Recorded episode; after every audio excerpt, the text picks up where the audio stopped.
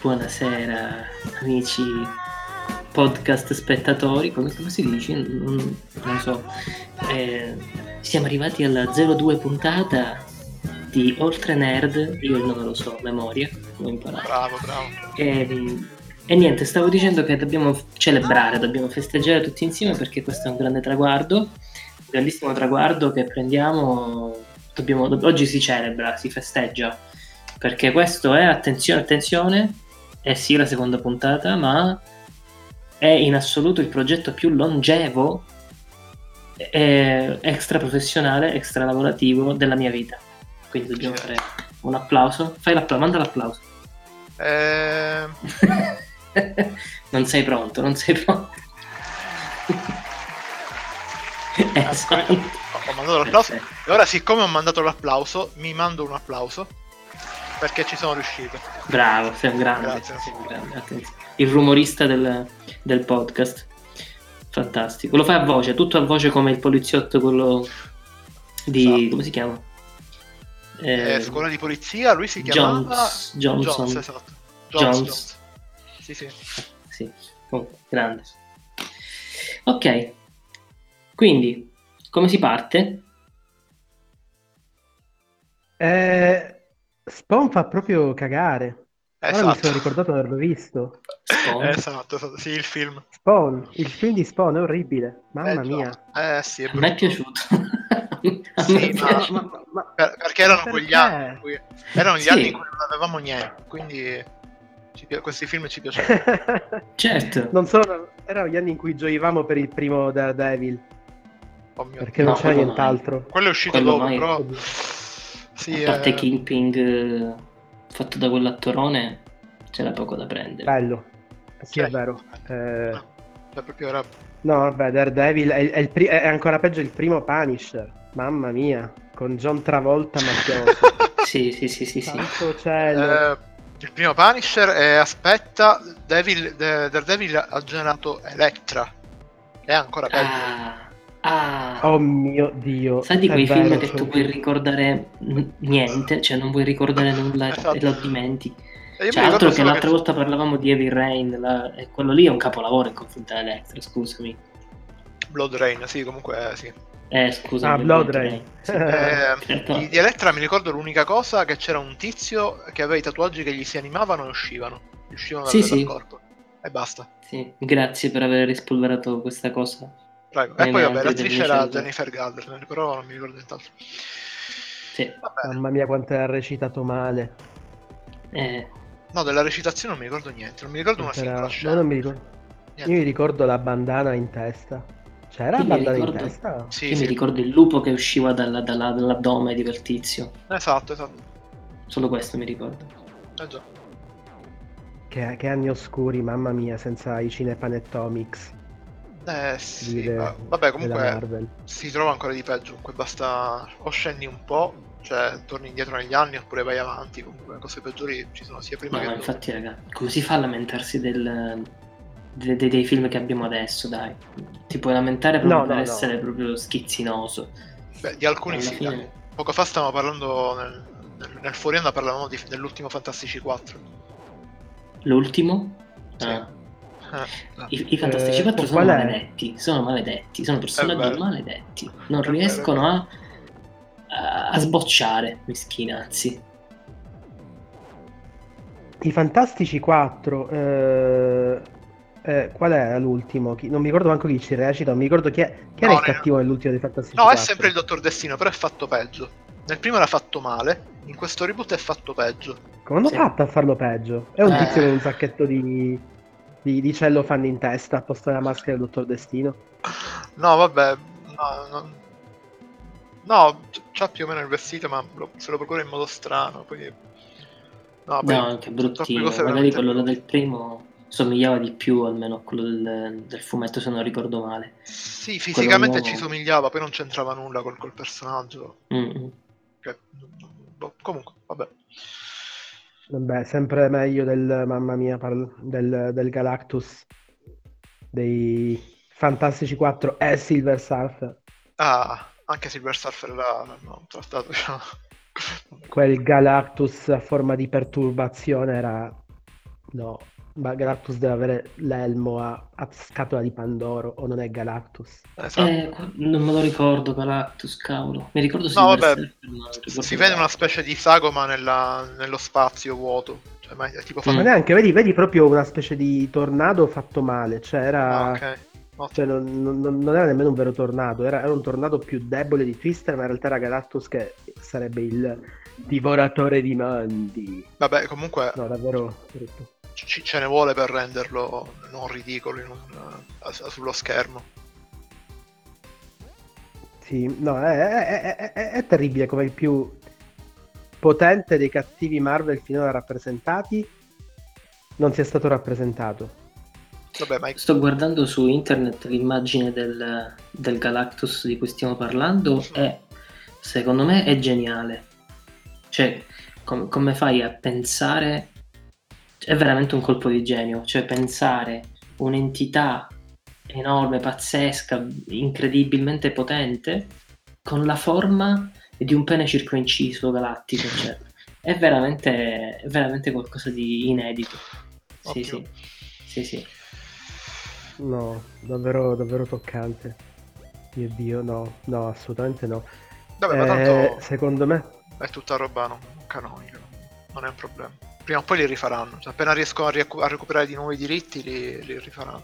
Credo lo stiano facendo, se non sbaglio. Non lo so in realtà. Credo di sì, ormai Disney ha fatto jackpot. I Fantastici 4 terzo reboot 1. No, davvero. Puntata dura. Però devo dire che mi piaceva tantissimo, ed era l'unico che mi piaceva in realtà, Mr. Fantastic. Nel primo? Assolutamente, sì. Nel secondo? Sì. Nel primo e nel secondo, non nel reboot, ma nel primo e nel secondo era, non lo so, mi piaceva tantissimo perché era... rendeva, sì. No, vabbè, più che altro adoravo l'attore perché l'avevo visto in una serie marinara, Hornblower. Sì, no, ma rendeva interessante. Che è una serie di racconti strani. Sia l'aspetto che anche comunque i modi... neanche Ben Grimm era fatto malissimo, cioè alla fine non mi spiaceva. In questo reboot invece hanno messo dei ragazzini, cioè sì. Credibili pari a 0-1. No, va bene. Non scordiamoci che la Torcia Umana poi diventerà Capitan America. E meno male. Senza che nessuno... No, è una cosa che ho scoperto poi per caso, che Chris Evans era la Torcia Umana nei primi due film. Vabbè, 64, tu l'hai scoperto per caso perché comunque ti basterebbe leggere i nomi degli attori. La Torcia Umana poi del reboot invece è diventato Killmonger, se non erro. Il cuginetto cattivetto di Black Panther, se non erro. Non lo so perché non... No, io non l'ho visto. È una di quelle cose che proprio mi sono scordato che hanno fatto. Io Black Panther l'ho visto, però l'ho dimenticato. Sì, è bellino. Per me l'unico cinecomics vecchio che davvero rimane è il secondo, The Punisher. Warzone. The Punisher Warzone, una scena soprattutto... che penso che anche Nino la ricorderà, è la scena del tizio che fa parkour, salta tra i palazzi. Ti prego Roberto, se poi becchi sta scena nel secondo The Punisher. Chi è il regista del secondo The Punisher? Non mi ricordo come si chiama. Non è Overball, vero? No. Oh, non offendiamo Fabio, è un bel film quello, smettila. Vabbè dai, è più che altro più nello spirito di The Punisher, questo assolutamente. Si ispira molto a sì, okay.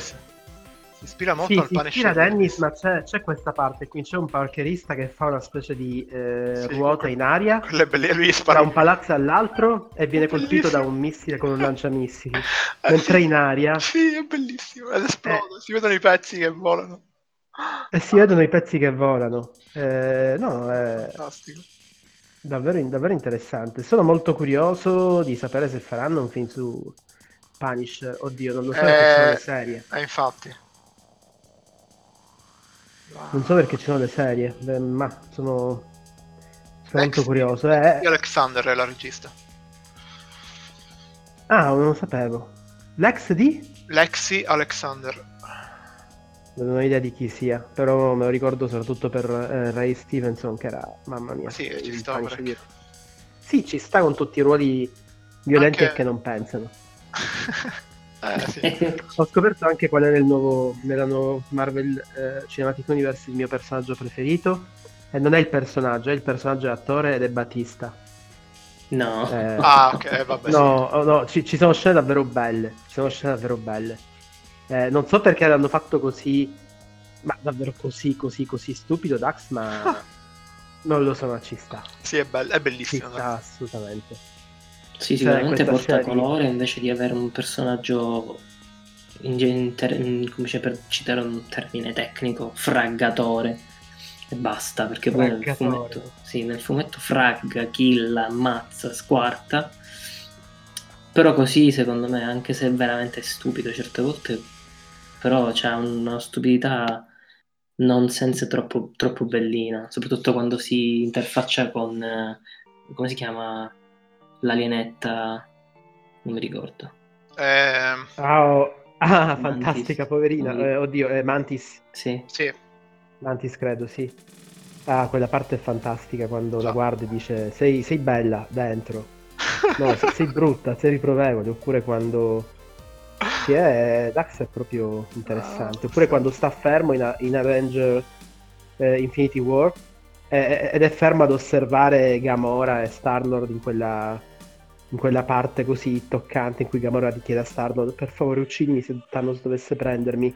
E lui è lì fermo, se ne accorgono e dice: vi osservo, io sono fermo, sono capace di non produrre alcun rumore, di diventare quasi invisibile, mentre mangia patatine. No, questa è troppo stupida. Però questa cosa sulla bellezza, questa cosa per esempio sulla bellezza, come altre, sono cose che fanno pensare tantissimo al fatto che un potenziale alieno potrebbe avere delle differenze culturali, ovviamente incredibilmente lontane dal nostro modo di vedere la vita, no?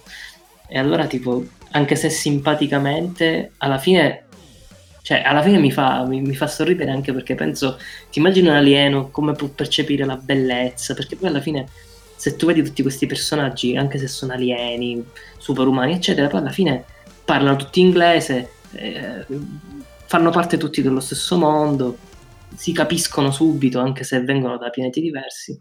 Invece è forte avere almeno un elemento, anche se in chiave comica, che ti fa ragionare sul fatto che è un alieno, cioè questo, la bellezza per lui è una cosa diversa da quella che hai tu e tutto il resto, cioè fa comunque, non so, mi fa ridere, però mi fa anche pensare nella sua stupidità. Non li vedi mai come alieni, non lo so, io non riesco a vedere nessuno degli alieni del Cinematic Universe come alieno, perché a parte fisicamente la diversità ogni tanto sono me... Poi vabbè, il top si tocca per, secondo me, con Thor, che penso che sia quello che odio più di tutti, perché io adoro i fumetti di Thor, Thor è davvero fico. Uh-huh. Perché l'hanno reso così in macchietta? Non lo capisco. Sono grato che non vi abbiano toccato il Dottor Strange, che è il mio personaggio. Vabbè, ma Strange non avrebbero potuto farlo in un altro modo. Però secondo me su Thor ci sta, cioè, alla fine... Non lo so, ma a me mi è preferito vederlo. Sì, hanno preso la versione cazzona, figlio del re, diciamo, figlio del re che ha tutto, sì, che si sente potente. Non è insensata, però giustamente uno che ama vedere Thor come un dio sceso tra i umani, effettivamente stona, no? È una cosa che mi avevi già detto tu. Sì, un po' avrebbe stonato, però... Ripeto, meno male che non hanno toccato Doctor Strange, perché penso che sia anche forse il più serioso dei, assieme un pochettino a Black Panther, dei film Marvel. Attenzione. Siamo tornati a parlare di MCU, ragazzi. Questo è qualcosa che non dovevamo fare, secondo me, perché siamo partiti da Spawn. Ok. Spawn credo che sia tutto... di sì, tra l'altro, o sbaglio? No, Spawn è... come cavolo si chiama? Dark Horse? Dark Horse, sì. Ok, sì, è della Dark Horse. E poi hanno fatto pure... Stanno iniziando a uscire altri, comunque, di altre case abbastanza interessanti. Spero che abbiano finito con la DC, comunque. Hanno finito, vero? Cioè, non ne avremo più. No, purtroppo no. Non lo so. No, cavolo, c'è un nuovo Batman. Oh mio Dio. Ah, sì, quello con... Pattinson. Oh santo cielo. No, non lo so, non mi esprimo perché non ho guardato nulla. Quindi... Batman Twilight praticamente. Secondo voi, la vuoi detta la mia? Piacerà. Piacerà. Secondo me hanno capito un po' come devono farli con un gioco, con qualche altre cose che hanno fatto precedentemente. Secondo me la trovano la strada per farsi piacere, perché... Fanno anche il Batman cazzone con immagini di Batman che aspetta il Joker per picchiarlo con una scatola di ciambelle e le mangia, facendo battute tipo, no, davvero. No, non lo so. Puccia de culo! No. Ah, pure? Ma ecco, no, per favore no, ma ho paura di questo. No. A proposito di Twilight, ho letto un bell'articolo su Twilight. Io ho letto... Ok, non mi odiate per questo, ho letto romanzi. Vabbè. Nei romanzi John mi raccontavo giusto, ho scoperto che Twilight è la storia di sta ragazza che viene tentata dall'oscurità ma non cede mai all'oscurità, non diventa mai una vampira eccetera. In realtà non sarebbe nient'altro che una sorta di esaltazione della castità prematrimoniale. Io sono rimasto what? Poi a quanto ho capito è davvero la lettura che la scrittrice stessa aveva della sua saga. Lei che non cede alla tentazione è un'immagine dei giovani che non cedono alla tentazione e alla corruzione. Quindi già mi faceva un po' cagare. Okay. Ha raggiunto altre vette, mi fa cagare molto. Sì, certo, rivisto in questa chiave di lettura.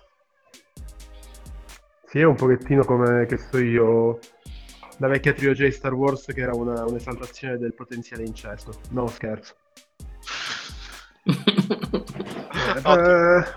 Va bene, cosa state giocando per adesso? Parliamo di... Cosa stiamo giocando per adesso? Aspetta, a proposito di Spawn. Avete mai provato il gioco di Spawn? No, esiste un gioco di Spawn? Ragazzi, vi siete persi il gioco più brutto dell'universo. È veramente incredibile. E allora, probabilmente sto bene così. Ho bei ricordi di Spawn, ogni tanto leggevo i fumetti, preferisco tenermi quelli. Ma Spawn per me è un personaggio molto molto figo. Anche nel film stesso, malgrado il film, comunque il personaggio mi è piaciuto. Ma il gioco, io ero fissato col film all'epoca, mi è piaciuto davvero tanto all'epoca. E ho preso questo gioco. Ragazzi, è qualcosa di veramente... Non lo so, è stato un gioco che mi ha cambiato la vita. Perché io molto spesso mi blocco tuttora con i giochi belli. Quando ho provato questo, sai quando tu resisti perché dici no, ma sicuramente ora il gioco inizia. No, ma sicuramente ora cambio livello e era un continuo cambiare di livelli, cambiare di epoche, cambiare di costumi, di mantelli e cose. Non facevi altro che camminare, esplorare in una maniera veramente terrificante con telecamere ingestibili e cos'è.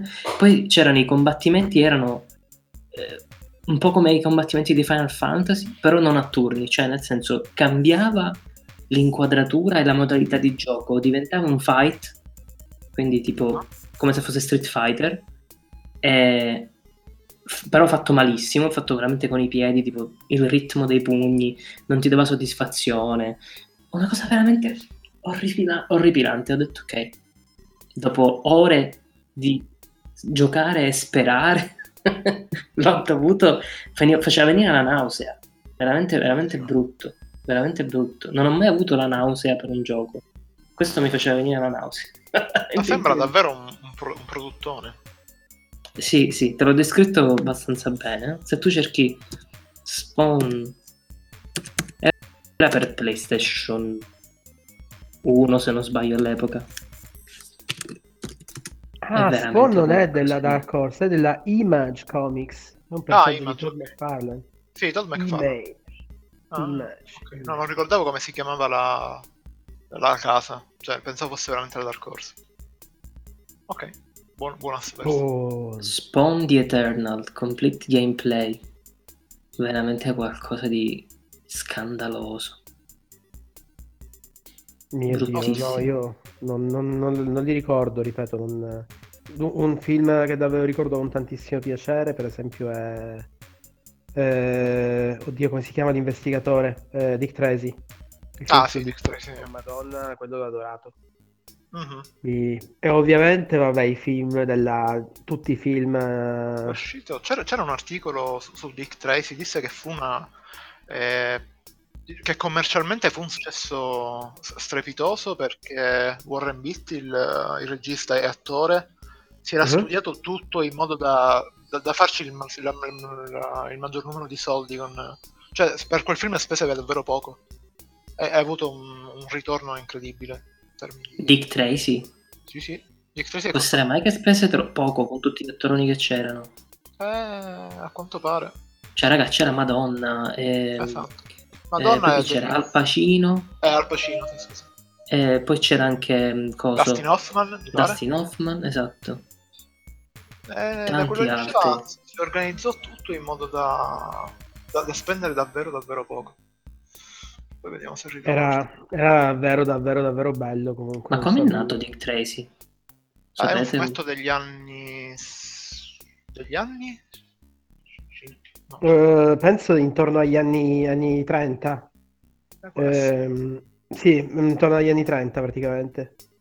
Non ricordo adesso chi è il fumettista, forse Gould, non mi ricordo. Comunque è davvero vecchio.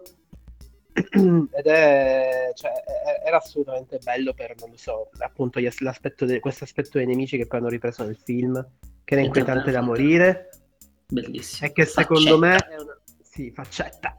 È una strategia che poi è stata utilizzata per esempio in Sin City, quando vedi alcuni nemici con questi visi davvero deformati artificialmente, che richiamano davvero le figure del fumetto, e trovo una cosa assolutamente geniale. Cioè, sì. Davvero.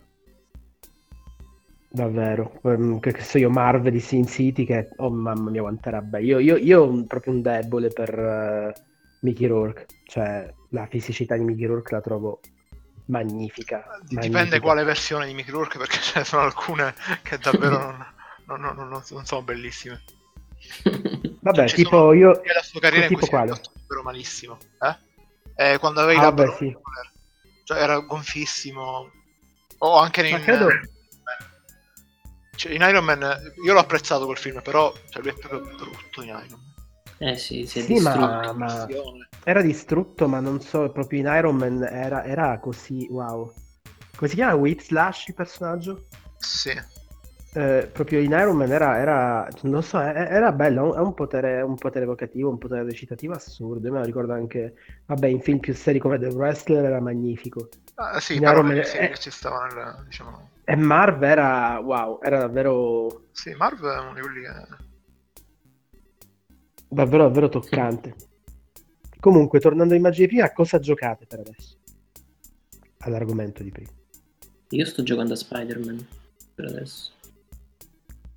Spider-Man, bello, prima o poi lo voglio. Spider-Man, veramente bellino come è stata ricreata come è stata ricreata Manhattan, la libertà di movimento che hai, comunque è una cosa che mi fa impazzire, l'ho apprezzata tantissimo. La prima volta che l'ho sperimentata è stata in... non mi ricordo quel gioco in cui tu hai dei poteri assurdi, puoi scegliere se sei cattivo o buono. No. Prototype? No, questo. Quello che sei un portantino con la bicicletta e ti fanno esplodere, e tu dall'esplosione prendi questi poteri elettrici incredibili. Infamous, una cosa del genere. Infamous Second Son. No, il primo Infamous. Io ho sperimentato questa sensazione di libertà, che ti puoi muovere, che ne so, facendo surf sulle rotaie del treno, tutte queste cose di qua. Ovviamente l'ho riapprezzata in Batman Arkham Asylum, però con Spider-Man fare swing tra i palazzi di New York, che è ricostruita tra l'altro veramente bene, cioè già solo questo è un capolavoro, fatto veramente bene. Fatto veramente bene, in più la storia è molto accattivante, la sto trovando divertente e accattivante, quindi mi ci sto proprio divertendo. A me, devo dire, mi ha molto ricordato questa, non lo so, io l'ho visto soltanto da te brevemente, mi ha proprio ricordato il senso di libertà che ti dava Prototype, che è uno di quei giochi che wow, non penso scorderò facilmente.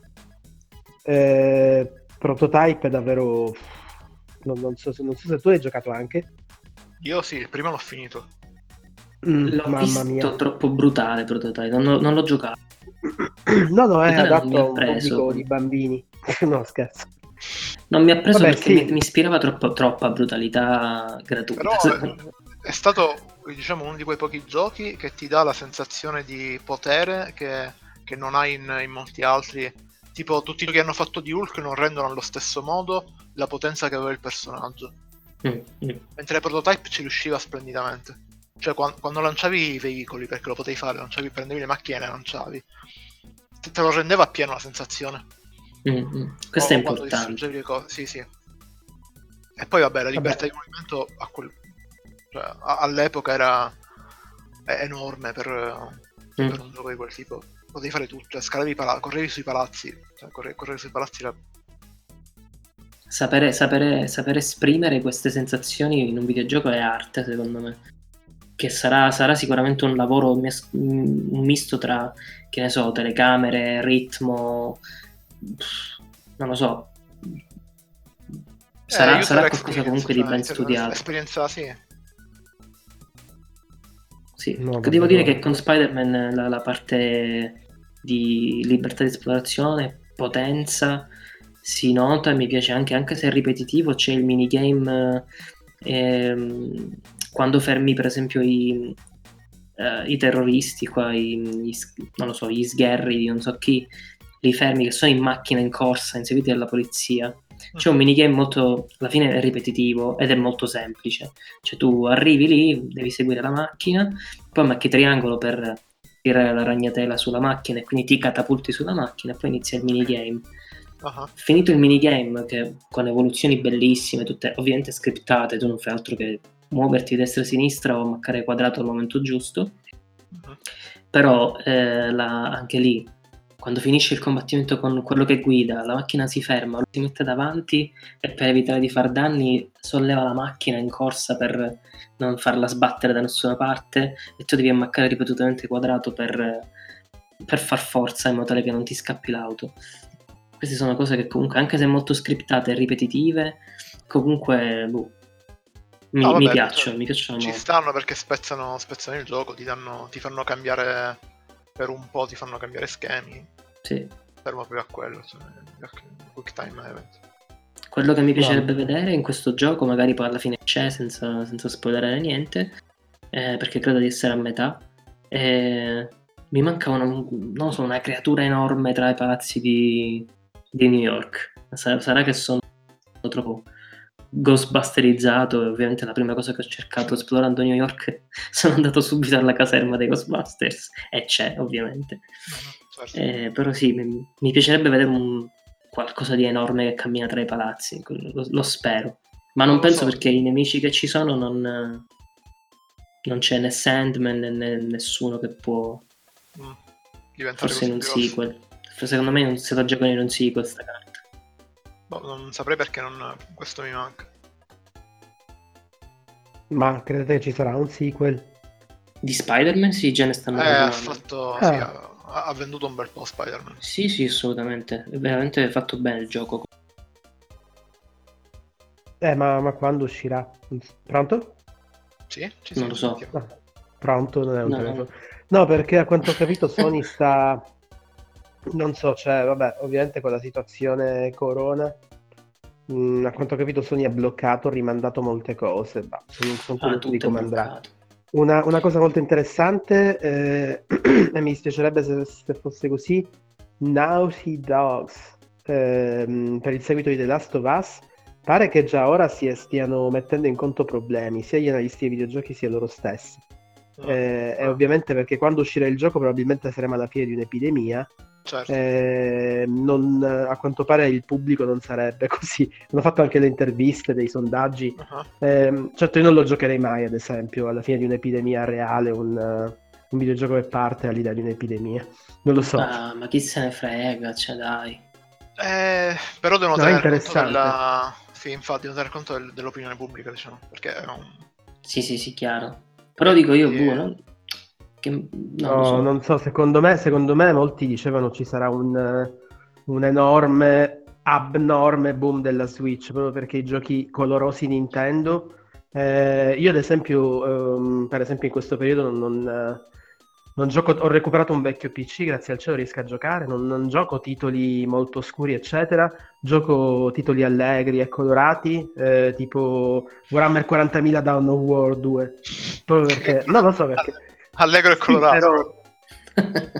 Guarda, cosa sono gli Space Marine alla fine? Sono pupazzini Lego giganti. No, e poi il rosso quel colore acceso, armati di motosega, però sì, sì, ma sono pupazzini Lego. Esatto, il rosso è un colore acceso, è allegro, e poi i tiranidi hanno un bel colore violetta chiaro, violetto chiaro e bianco, sono proprio creature di luce, sono belli. Sì. Poi non lo so, anche gli orchi davvero, anche i loro nomi sono cose allegre, è un messaggio positivo quello di Warhammer 40.000. Secondo me. È proprio positivo. Sì, mentre The Last of Us, per esempio, se penso all'angoscia che mi aveva messo il primo, giocato in estate, non penso che mi ci metterei mai a giocare il secondo attualmente. No, probabilmente comunque io non riesco a collegare le cose. Molte cose di questo tipo verranno posticipate. Io non riesco a collegare le due cose. Considera che sto fremendo di provare la demo del 3. Ma non collego, cioè Resident Evil è proprio il virus T che trasforma tutte le... ma non lo vedo la connessione con l'angoscia che mi sta dando questa situazione, e me ne sta dando parecchia, perché per varie le posizioni erano, c'è chi diceva no, non voglio averci a che fare, come io per esempio, ma c'era anche chi lo vedeva come un modo per esorcizzare quello che era successo. Cioè l'hai affrontata dal vivo, adesso la affronti come se fosse un gioco e per questo la esorcizzi, perché almeno lì hai una forma di controllo. Ma il problema che si ponevano gli analisti era proprio che anche in Resident Evil tu ammazzi zombie, ma ok, hai un controllo. In The Last of Us molto spesso, e il bello di The Last of Us secondo me è proprio che molte volte i protagonisti non hanno un controllo sul mondo in cui si trovano, non possono esercitare un vero cambiamento. Quindi non è tanto l'ambientazione, ma più il tipo di interazione che è connessa. Tipo il tipo di interazione, tipo il tipo di messaggio. A quanto capito, ci sono molti sviluppatori che stanno tentando in un certo senso di dare delle lievi riscritture dei giochi. È interessante, perché comunque anche nella cultura nerd stessa non è insensato dire che niente sarà come prima, perché niente può essere come prima dopo questa incredibile, non tanto emergenza morale, ovviamente un'emergenza morale, ma soprattutto una crisi psicologica, una crisi di cultura, anche cultura nerd, non ne siamo immuni. Quindi sono davvero curioso di vedere dove si andrà a parare. Ma solo se pensi a quanto sta cambiando il modo in cui giochiamo, cioè. Ah vabbè, assolutamente sì.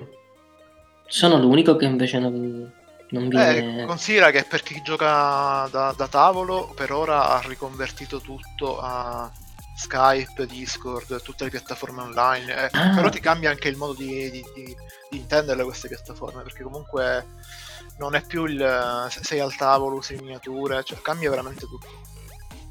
In questo senso ovviamente, certo, sì.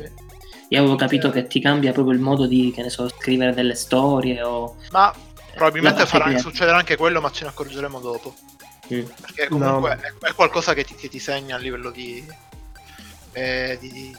società, comunque si avvertirà tutto questo in quello che verrà scritto dopo, però prima dobbiamo uscirne, durante non lo so, durante non te ne accorgi, cioè non te ne accorgi mai di queste cose mentre stanno succedendo, lo vedi sempre dopo. No, io mi aspetto un'ondata immane di davvero titoli e modi di fare fra virgolette positivi. Dal lato nerd però c'è una bella notizia, ad esempio, bella, diciamo una notizia positiva, di bello c'è poco alla fine in questo periodo, ma il fatto che l'OMS, l'Organizzazione Mondiale della Sanità, abbia addirittura rivisto la propria... No, abbia rivisto, perché non ha mai parlato direttamente in maniera negativa, ma abbia proprio sancito come i videogame in realtà aiutino durante questa crisi, proprio perché il videogame tiene aperta la mente, dà una forma di svago e libera da questa angoscia quando si deve rimanere a casa. E questo è geniale, perché viene dopo una stagione di anni in cui si è gettata proprio cacca sui videogame perché corrompevano i giovani, perché avevano un messaggio negativo. Adesso l'OMS dice: il mondo fuori è orribile, dobbiamo rimanere a casa, stanno succedendo cose orribili, almeno i videogiochi ci danno quello spazio di libertà mentale. Ed è esattamente come nei momenti più brutti, angosciosi, eccetera, ho vissuto quando mi immergevo nei Forgotten Realms rigiocando Baldur's Gate 1, ad esempio, o quando mi sono dato a questa specie di retro gaming compulsivo di avventure testuali addirittura per DOS. Ed è fantastico, perché vedi questo, un'ora d'aria in un mondo costruito dove se c'è una malattia vai dal chierico e prendi la cura. È roba del genere. No, è molto curioso. Spero che di queste cose ce le ricordiamo. Boh. Che poi quando spero se ne ricordino, diciamo, i media, perché in generale sono quelli che sì, demonizzano. Quanto fa impazzire questa cosa che vengono demonizzati i videogiochi? Io questa cosa non l'ho mai capita fino in fondo. Cioè, quale interesse muove questa... Vabbè, l'interesse è chiaramente economico. È facile fare articoli che vendono con messaggi basati sul nulla, e quindi rifanno, cioè, perché è molto facile. Se tu scrivi il videogioco è violento e il tizio uccide i genitori, fai tante visualizzazioni. Porca troia, sì, quello che non si raccontano di... Esatto, quello che non si raccontano sono sempre i fatti positivi che poi sono legati al mondo dei videogiochi. Per esempio, un normalissimo MORP per molte persone che sono neurodivergenti o con disabilità fisiche è l'unico modo che esiste per interagire a livello sociale. Non vi ha raccontato di come Microsoft, ad esempio, abbia prodotto un controller fatto letteralmente sulle recensioni di giocatori che avevano una mano, avevano altre forme di disabilità, e non è stato raccontato, che so io, quando per la morte di un giovane giocatore per droga, non credo, tutto il suo clan e tutti i giocatori di, non ricordo adesso quale spara tutto fossero, fecero letteralmente una sorta di veglia funebre durante il gioco. Cioè, in realtà di questi episodi ce ne sono parecchi. È successo online, è successo su World of Warcraft, e poi è successo parecchie volte. Però ovviamente sono notizie che passano, diciamo, nei canali di videogiocatori, non passano al grande pubblico. Io mi chiedo se esiste una piattaforma in cui vengono raccolte tutte queste come le chiamiamo? Queste, chiamiamole banalmente, cose belle sui videogiochi. Sì, ma sono solo per, cioè sono quelle per, diciamo, per appassionati, perché comunque sul grande pubblico al grande pubblico non vengono presentate notizie del genere. Sì, assolutamente. Io mi chiedo se con questo dover stare a casa, con questo stay at home, ci sarà comunque un incremento di videogiocatori, perché che fai a casa? Sono sempre stato curioso se gente che non avresti mai immaginato come videogiocatrice iniziasse a giocare. Tipo, che so io, so che mio padre ha iniziato a giocare a Snake a 76 anni, e questo era wow. Cioè, già il solitario ce l'aveva, quindi era nerd del solitario di Windows. Ma in realtà comunque, appunto, cioè quello che dicevi sul solitario di Windows, cioè non è che non ci sono, è che usano giochi che vedono come familiari, è questo. Sì. Ma anche mio padre, ora che ci sto pensando, anche mio padre adesso sta cominciando a tappare sull'iPad, non l'aveva mai fatto in vita sua, aveva sempre rifiutato tutto. Addirittura una volta ho provato a farlo giocare a... Avevamo il PlayStation Move, non so se l'avete presente, sì. E c'era un giochino con tutti gli sport, e l'ho fatto giocare a bocce, bocce virtuali. È stato l'unico gioco che ha fatto mio padre da quando sono nato, l'unico. Perché quelli hanno un'interfaccia, diciamo, più accessibile, più facilmente accessibile. Sì, per loro, cioè per mio padre era... Tipo, infatti i giochi Nintendo in questo senso stravincono, perché sono accessibili a tutti. Cioè, quello che ha sempre fatto Nintendo è fare giochi accessibili a chiunque. Sì, no, infatti le loro scelte non sono assolutamente ci sono veramente da apprezzare, secondo me. Si distinguono in una maniera fantastica. E parlando di Nintendo, ovviamente, non lo so, sarà veramente questa, nel mio subconscio, questa voglia di colori. Ma c'ho una voglia tremenda di comprarla e di giocare ad Animal Crossing, che non avete idea. Però, ok, Animal Crossing? Sì, ti giuro. Oddio, a me Animal non lo so. No, non lo so, Animal però... Animal Crossing... lascia un po'... A me ha scioccato sulla... come si chiamava? il Nintendo DS della sorellina di mia moglie. Ho detto ok, un altro giochino per bambini qualsiasi, vediamo, beh. No, fa, no, guarda che figo, ma quando ho saputo che gli orari sono esattamente gli orari del mondo reale, quindi se tu devi cercare le lucciole, sì, devi cercare, che ne so, sto sparando, le lucciole, devi andare di notte in spiaggia, perché sennò, cioè di notte veramente, devi giocare di notte. Quello che mi spaventa di questo gioco è il livello di immersione. Cioè no, è veramente una cosa di cui rischi di infognarti. Secondo me è peggio. Che chiami tu con Jay fatto... chiedi ma esatto, che chiami tu con Jay chiedi ma c'hai due banane. Sì sì sì. Ma io questa cosa già sono fottuto con Minecraft, ragazzi.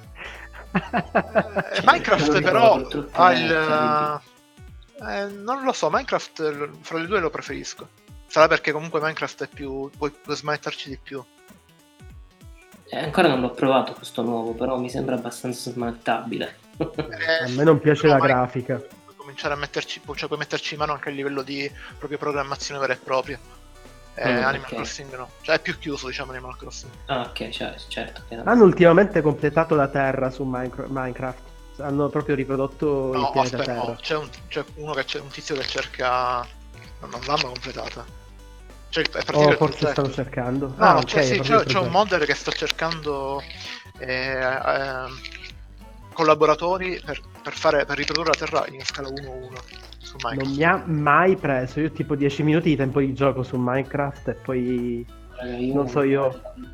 Io c'ho un mondo fatto nel 2016 e ancora ci sto giocando.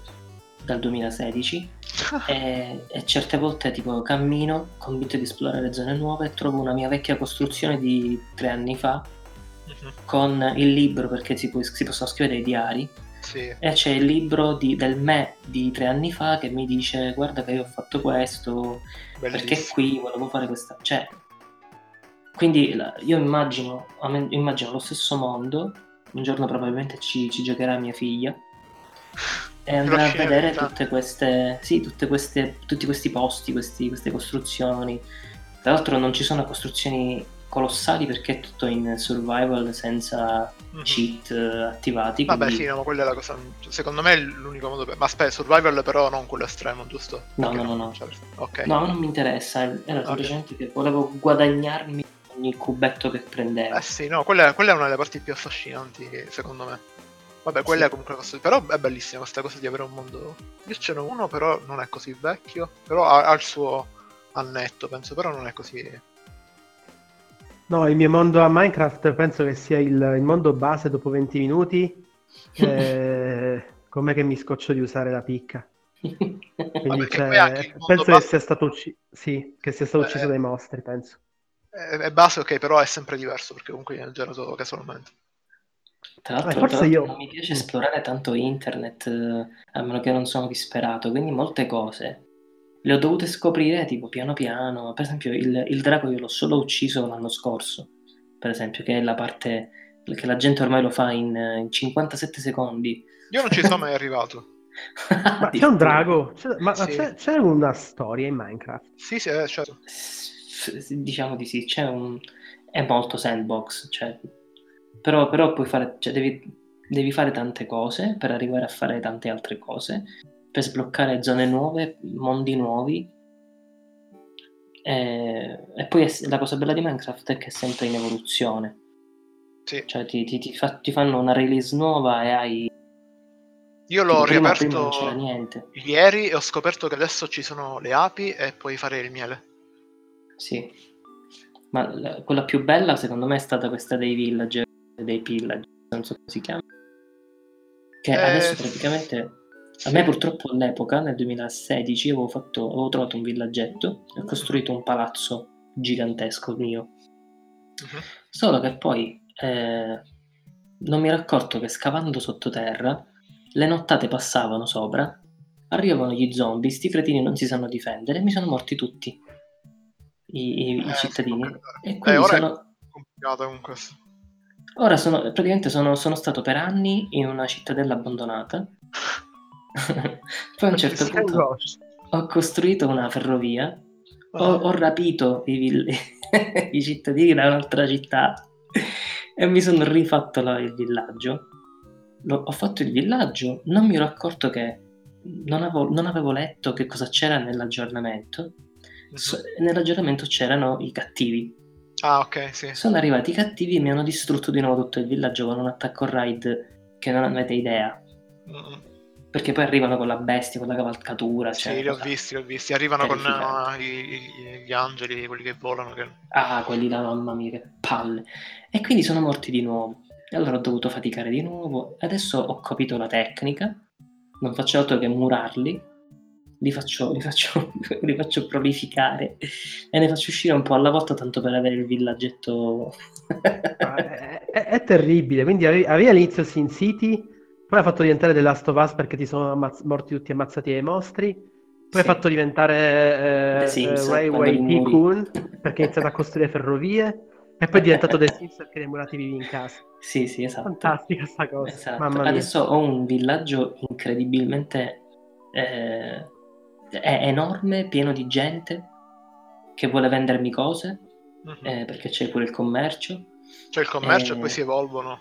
Perché man mano che commerci...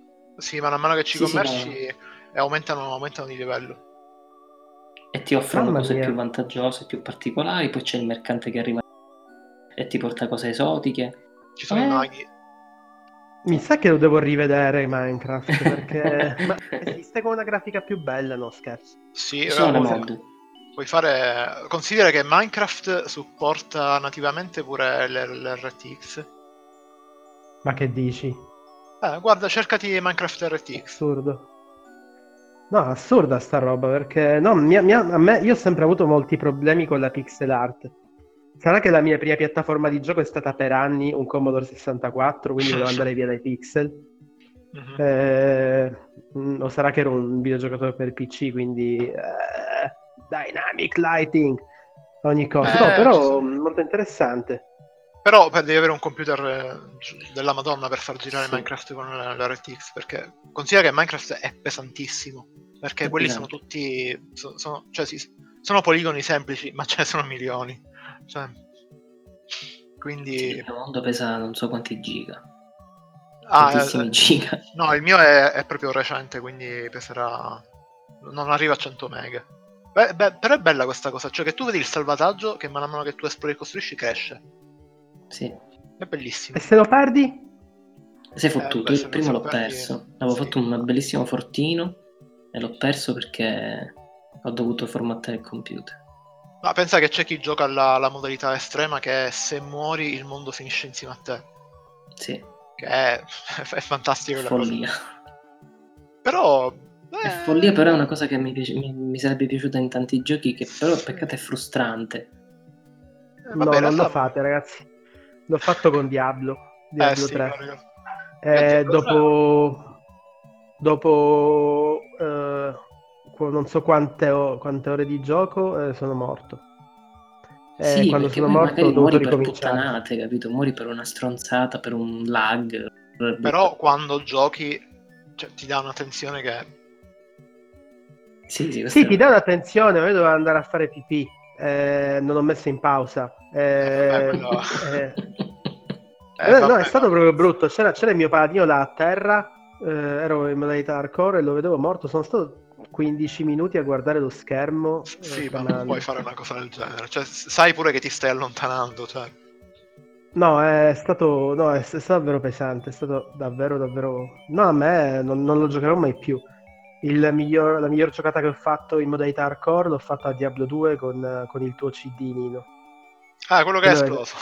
Quello che è davvero durato poco. Sì, Nino mi ha prestato il suo Diablo 2, ho messo il CD di gioco, senza alcun motivo il CD è iniziato a roteare a una velocità assurda, mi è esploso dentro il lettore CD. E infatti poi però te l'ho riportato, è bellissimo, te l'ho proprio riportato. Red Dead Redemption 2, Nino, me lo potevi dire. Ora mi sta dicendo che non funziona più. No. Quello non funziona sul serio, l'ho pure provato. Certo, perché il mio invece non funzionava per finta. Nella merda. No, ma il tuo è proprio... Mi devi 60 euro di gioco.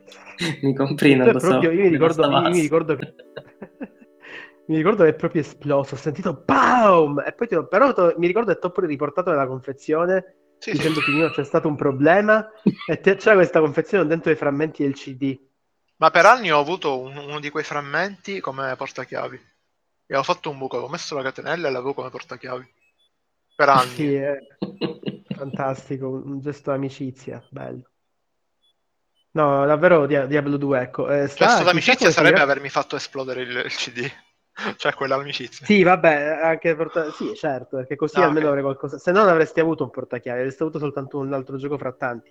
E invece sta uscendo il 4. Sta uscendo, oddio. Il 4 è stato sì, super giù 4. Annunciato che ci sarà il 4. È stato annunciato? No, si è visto anche qualcosa come... Si è vista qualcosa, l'unica cosa che si è vista mi è piaciuta davvero tanto. Ritorniamo al tema della nostra puntata zero di Overlord, in cui dicevamo appunto... puntata 0, puntata 1, la scorsa, in cui dicevamo ma il pubblico ha un'influenza sulle produzioni. Cavoli, sembra che ce l'abbia proprio avuta, perché la critica principale che era stata mossa a Diablo 3 è troppo colorato, che attenzione, è una critica che io trovo assolutamente giustificata, a me dava anche molto fastidio, c'era tanto World of Warcraftismo in Diablo 3, il 4 sembra tornato totalmente indietro, anche lì sono sicuro. Sì, il 4 è il 2, ma con la grafica fatta molto, con la grafica attuale. Sì, a me ha lasciato senza parole, era proprio Diablo 2 con la grafica migliore. Anche lì mi sono chiesto, ma succederà qualcosa con l'attuale situazione? Ritorneranno a farlo colorato o lo faranno in pixel art addirittura? Diablo 4 in pixel art, sono molto curioso. Bah. Non lo so, ma in realtà, vabbè, comunque non è che sta uscendo domani Diablo 4. Cioè, ne hanno parlato, no. Che ancora sia molto lontano. Le immagini che vedo sono pazzesche comunque. Sì. Cioè, il 3 tra l'altro mi è stato regalato da un mio amico, si chiama Eugenio, grazie Eugenio, quando mi ascolterai ti ringrazio. Grazie Eugenio. Non mi ha mai piaciuto. Io ci ho giocato un bel po', devo dire, al 3. Ma perché a me non piace? Perché? No, vabbè, è comunque un altro tipo di... Non è lo stesso gioco del 2, c'è qualcosa di veramente diverso. No, è un altro feeling. Nel 3 vai avanti, collezioni oggetti. Il 3 è molto... C'è da dire anche questo, per quanto sembra che in realtà tutti sono concentrati sugli oggetti, ma quando per esempio trovavi un oggetto in Diablo 1, ma anche un po' nel 2, ok, fico, wow, questa armatura è fighissima, è un oggetto magico, la senti come tale. È un artefatto. Diablo 3 si risolve quasi tutto nella raccolta, nel grinding più brutale, nella raccolta di oggetti. È la cosa più triste, non so se vi ricordate la grande polemica al lancio di Diablo 3. Con la compravendita. Esatto, era possibile comprare e vendere con soldi reali gli oggetti trovati nel gioco. Sì. Era qualcosa di terribile, cioè semplicemente terribile. Poi non c'è stato anche lo scambio con i soldi finti, non mi piaceva. Sì, era qualcosa, erano meccaniche che avevano preso un po' non so se venivano dalle aste di World of Warcraft, perché non erano proprio la stessa identica meccanica, ma davvero era brutto da vedere. Poi nel 4 è solo che ritorni a quest'origine. No, ma già nel terzo l'hanno tolta. Cioè nel terzo l'hanno tolta, gli oggetti non c'è più la compravendita, né con soldi reali né con soldi finti. Sì, ma era anche una direzione... Ci saranno delle cavalcature, Ah, sì? Forte. Interessante. Cavalcature, chissà se saranno... Vabbè, quando metto le cavalcature nei hack and slash, purtroppo, io mi chiedo sempre, ma sarà una cavalcatura per averle andare più veloce o sarà una cavalcatura che ha delle influenze? Io pagherei per vedere un gioco in cui hai una cavalcatura e questa cavalcatura ti dà realmente...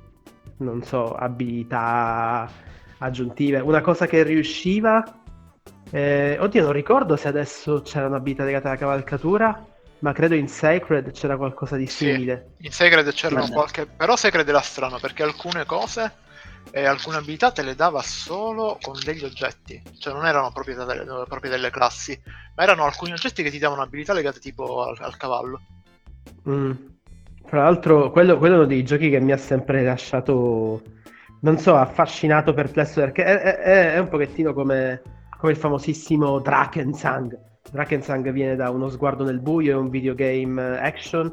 Se non sbaglio, fra l'altro, è la stessa casa di Sacred e Runaway, o meglio, la stessa distribuzione. Sì, che era quella spagnola, forse, che vendeva nelle edicole. Sì, sì, cioè, in Italia. Esatto, in Italia vendevano proprio nelle edicole. E penso che alla fine si chiamava come? Aspettate, la voglio cercare perché adesso sono davvero curioso. Fra l'altro avevano fatto anche un'avventura grafica carina, Hollywood Monster, sempre la stessa. Ah, certo, avevo fatto anche Runaway, si chiama DTP Entertainment, che non esiste più. È stata nel 2012 andata in insolvenza. Hanno fatto giochini di un certo livello, fra l'altro una casa tedesca a quanto pare, assurdo. Ecco perché ho fatto un gioco su Drakensang, Uno sguardo nel buio, qui è il famoso quanto Dungeons & Dragons, forse di più. Okay. Sacred anche che è un plagio. Quasi. Era molto bellino Sacred. Sì. C'erano un sacco di belle idee, solo che comunque era una produzione non c'erano troppi soldi dietro, però comunque era bellino per quello che era proprio bellino. Poi c'erano Sacred non l'hanno fatto loro. No, io sicuro li distribuivano perché comunque era la stessa. Sì, erano quelli proprio che compravi in edicola quando si era troppo. Ascaron Games, ecco chi erano. Sì. Ascaron, ok. È comunque uscito anche il 2 di Sacred. Penso che anche loro siano finiti per insolvenza. Sì, nel 2009 addirittura. Wow, Ascaron Games. Loro hanno fatto. Ma interessante. Loro hanno fatto i Sacred. Uh-huh. Patrizi si chiamava Patrician in inglese, non ricordo. Era una specie di strano gioco ambientato nell'epoca romana. Poi vabbè, avevano anche fatto cose interessanti come Tortuga, che è un gioco orribile, proprio brutto da stare male. Ottimo. Tortuga. No, però c'erano idee belle, cioè Sacred era questo mondo un po' fra il fantasy, il tecnologico, c'è il guardiano in Sacred 2 che è questa specie di piccola nubi che si cambia le braccia o roba del genere, e c'è il nano di Sacred 1. C'è il nano di Sacred 1 che adoro, era sto tipo. Però era nel 2 era il nano, no?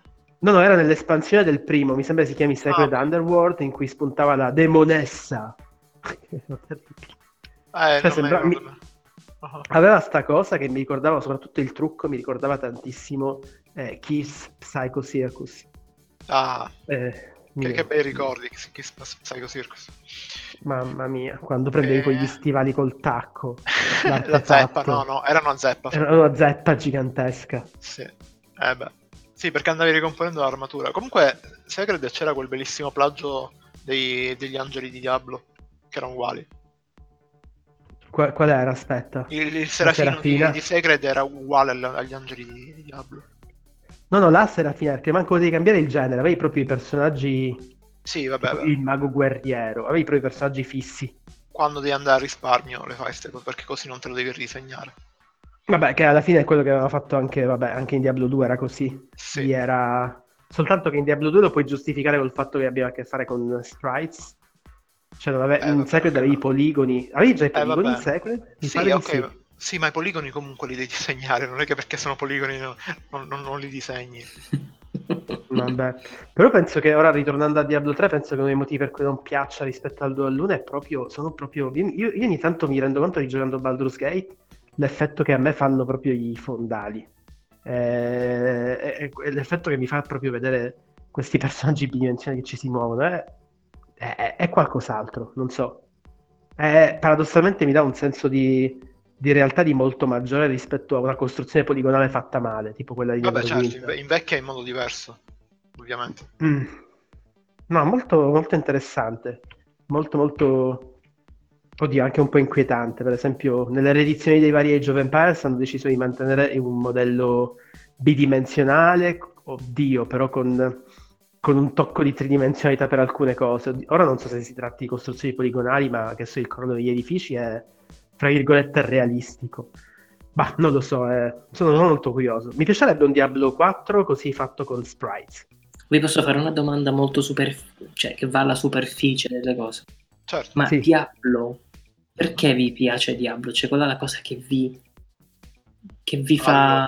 Allora, per me una su tutte sono i filmati.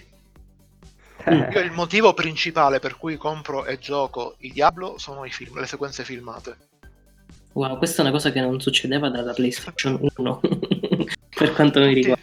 No, io sono rimasto... Il primo sì, era bellino, l'ho finito tutto. E anche là c'era qualche filmatino, ma il secondo sono rimasto... Ci sono veramente rimasto. Perché sono devo rigiocare. Mi sa che le sequenze filmate al secondo sono qualcosa di meraviglioso. Ma ci sono proprio dettagli così, fatti così bene, tipo, ora non mi ricordo come si chiamava il prigioniero, ma quando si alza, si vede il filo di bava che gli cola. Sì, è vero. Oddio, se li guardi adesso rimani tipo, sono vecchi, ma ricordo anch'io all'epoca erano... Tant'è che tutti si piacero... Se sembrano così vecchi adesso, cioè comunque sì, sembrano vecchi, ma... No, guarda, li ho visti davvero da poco perché... Prima di giocare il 3 mi sono visto tutta la storia del Diablo 2, perché volevo ricollegarla. Ecco, penso che Diablo 3 sia stato un po'... Oddio, non è per nulla stato un flop, però nel cuore dei fan un po'... proprio per la storia anche, non so, non hai questa... Cioè, io quando ricordo Mephisto, ad esempio, nell'espansione, cioè a me metteva paura, metteva ansia quel antagonista. E Diablo, non lo so, mettevo tutti molta ansia.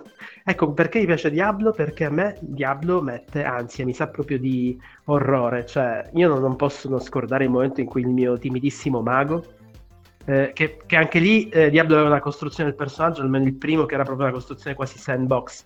Potevi prendere un mago e mettergli roba per farlo assomigliare a un guerriero senza problemi. E questa è la cosa geniale, potevi avere un guerriero che lanciava incantesimi in parte, cioè questo era già bello. Ma nel primo tu potevi fare il mago? Nel primo mi pare che avevi un personaggino, sì. Punto. No, il primo era guerriero, mago e arciera, che si chiama però ladro o rogue, credo, era comunque credo la ladra, e poi un'espansione che non si è mai capito quanto realmente fosse ufficiale, o meglio l'ho capito io, Hellfire, avevi anche il monaco. Ufficiale. Eh sì, era ufficiale. Era ufficiale, avevi anche il monaco lì. È quello che ti metteva ansia, che se io ricordo questi primi passi nelle catacombe, secondo livello delle catacombe, a parte come ti vengono date le quest ti vengono date quasi come se fossero storie, tipo si parla che nel secondo piano delle catacombe ci stia questo tizio, tu apri una porta, vedi sprite di cadaveri appesi ovunque, sangue ovunque, una stanza rossa, e senti semplicemente fresh meat. E quello è proprio il primo incontro che fai con The Butcher, un demone macellaio, che corre veloce, inizia a inseguirti, e là tu proprio letteralmente, cioè, a me metteva ansia quella cosa, perché avevi il Butcher che ti inseguiva con la mannaia. Mi piaceva molto la musica dell'1, il primo aveva una colonna sonora veramente, che ancora quando prendo una chitarra in mano, quelle tre notine di chitarra che mi sono rimaste proprio impresse. Veramente belle, anche i rumori, quando buttavi una cosa a terra si sentivano tutti questi rumorini così. Questo mi ha colpito. Ah sì, me la ricordo. Quando diceva qualcosa come I gotta throw some of the stuff, tipo qualcosa del genere. Ma... Senza soli, in search of answer. La sto riguardando adesso, le scene le cinematic del 2. Si vede che sono vecchie, però sono comunque belle. Certo. Sono belle. Sì, io non so che... La cosa che invece, il motivo per il quale vi ho fatto questa domanda è perché nel 3 io giocavo ma non trovavo soddisfazione giocando, perché praticamente sarà che non ho mai giocato tantissimo a questa tipologia di giochi, ma non mi dava soddisfazione il fatto che io cliccassi semplicemente su un mostro, lui lo fraggava, lo ammazzava e si andava avanti. L'unica soddisfazione era il, come si dice, il loot, cioè quando raccogli roba, ma non mi ha preso. Addirittura l'ho finito perché lo volevo arrivare, sai, la classica sensazione, come dicevo poco fa, no, ma ora il bello arriverà, ma ora il bello sicuramente arriva. Il bello non è arrivato pur finendolo. Quando l'ho detto ai miei amici, poi anche a questo ragazzo che me l'ha regalato, no, ma il bello arriva adesso, lo devi rigiocare per capire la vera essenza di questo gioco. Per carità, di nuovo. Sì, è vero che le mappe sono sempre nuove, perché è sempre è stato forse il primo gioco a crearsi, o comunque il primo gioco che ha avuto successo a rigenerarsi sempre diverso, cioè rigenerare. Vabbè, ma anche, i dungeon, ma tutto Diablo è così, anche i primi erano comunque dungeon. Sto parlando di Diablo, sì, adesso stavo parlando di Diablo 1, ma sì, sì, ovviamente parlavo dell'ultima esperienza con Diablo 3. No, vabbè, ma in realtà questa cosa, cioè i dungeon generati randomicamente, esiste da un sacco. Però sì, loro l'hanno, diciamo, Diablo è quello famoso per averla applicata, sì. Però tipo tutti i roguelike fatti solo col testo, dove per te, cioè dove il dungeon ti veniva disegnato con il testo, quelli erano tutti casuali, cioè. Ogni volta è un'esperienza diversa. Però sì, comunque Diablo di questo ne soffre, cioè più che ne soffre cioè Diablo 3 è veramente così, lo finisci la prima volta ma non hai giocato, perché comunque l'esperienza, a parte che continua, perché comunque non riesci nemmeno a finire il personaggio con una giocata sola. Ma poi il gioco comunque arriva veramente dopo. Io ho scelto il personaggio sbagliato, io ho scelto lo sciamano, non mi è piaciuto per niente. Anche lì lo sciamano. Oh. Dipende come lo costruisci. Vabbè. Perché... C'è da dire però una cosa, mamma mia, è davvero bello giocare a Diablo, perché poi quello che notavi è che poi hanno messo il paladino, che era un po' più bellino. Dopo il paladino ne hanno messo ancora uno più bello, fra virgolette, che era il necromante, e lì col necromante sia il personaggio, l'abilità che aveva, ritornava un po' a quella chiave un po' più dark. Il necromante è meraviglioso in Diablo 3, è davvero bello, però purtroppo diciamo è personalmente quasi non lo so, l'unico bello. A me ricordo che tutti i personaggi mi hanno lasciato totalmente perplesso. A me devo dire che sono piaciuti più o meno tutti, perché hanno... Mi sembrano ben fatti comunque. Perché il barbaro è bello, il barbaro anziano. Ma anche... Sì, non solo visivamente, oddio, visivamente è bella l'idea, però poi alla fine effettivamente proprio la realizzazione grafica non è un granché. È bellina, sì, ma non dice niente. Ma davvero... Davvero curioso di cosa tireranno fuori. Vedremo. E invece un altro piccolo gioco gratuito che vi consiglio, un gioco mobile, lo utilizzo sempre, piccino ed è carino, ha anche un nome strano, si chiama Arcero, scritto Arcero. Ve lo consiglio davvero tanto, perché... l'ho appena scoperto attraverso un altro podcast che ascolto, ed è un gioco in cui letteralmente giochi con una mano, con un dito, e hai un arciere. Ha una meccanica di gioco geniale, cioè che quando tu allontani, cioè che quando il personaggio si muove non spara, quando tu muovi il personaggio, quando il personaggio invece rimane fermo, spara con un suo arco o con un pugnale eccetera. Però è molto addictive ed è molto molto piccino e carino, ve lo consiglio. Arcero. Poi si chiama Arcero, che sembra Arcero del male, che lo rende soltanto più interessante. Arcero. Quindi Arcero. Arturo Lacero. Interessante. Arcero. Va bene, con questi consigli per gli acquisti, io direi che ci siamo portati a casa anche questa puntata. Wrapping up. Ci siamo portati anche a casa questa puntata. Dobbiamo finire in una maniera epica. Oh. Oh, che ore sono di già? Abbiamo fatto un'ora. Abbiamo già parlato. No, abbiamo fatto più di un'ora. Wow. Che è che non ci sentiamo da tanto, avevo bisogno di sfogarci, di parlare di tanta roba. Comunque, una fine epica. Nino, donaci tu un finale epico. Dobbiamo fare come i finali di Lost. Come i finali di Lost? Perché i finali? Ne ho uno Lost finale. No, tutti i finali di tutte le puntate di Lost ti lasciano sempre con quella cosa di che, non lo so, rispunta il personaggio dalla giungla con la faccia scioccata, e allora quello fa: che è successo? E quello fa: li ho visti. Pum, schermo nero e titoli di coda. Così. Con un colpo di scena che ti lascia quella sensazione, no, mamma mia, non vedo l'ora di sentire l'altra puntata. Un cliffhanger, un bel cliffhanger. Però per le... per renderla ancora Cliffhanger è anche un film, però sappi orribile.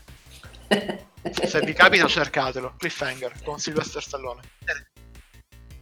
Quindi Nino, devi riuscire a sintetizzare in una frase questi concetti. Un finale di Lost, però devi metterci un po' di Stallone in Cliffhanger, che è un film davvero orribile. È il classico film dove dici ma perché non andavano prima? No, è il classico film dove dici ma perché? E ti fermi là. Ma perché? Esatto, ma perché? Però nel contempo devi aggiungerci questo piccolo tocco, che io ho davanti a me lo schermo, la schermata iniziale di Dawn of War 2, dove c'è un guerriero di Khorne del caos, un marine del caos devoto a Khorne. Quindi immagina uno Stallone con questa armatura, con questo elmo con le corna, che si trova sull'isola di Lost e deve dire l'ultima frase come... Va bene, si può fare, quindi Stallone con l'armatura con la sua armatura da guerriero di Khorne, Space Marine del Caos, esatto. Si guarda attorno in quest'isola con un caldo afoso e quindi la sua armatura suda producendo muschio, vede tanto sangue a terra e dice Adriana,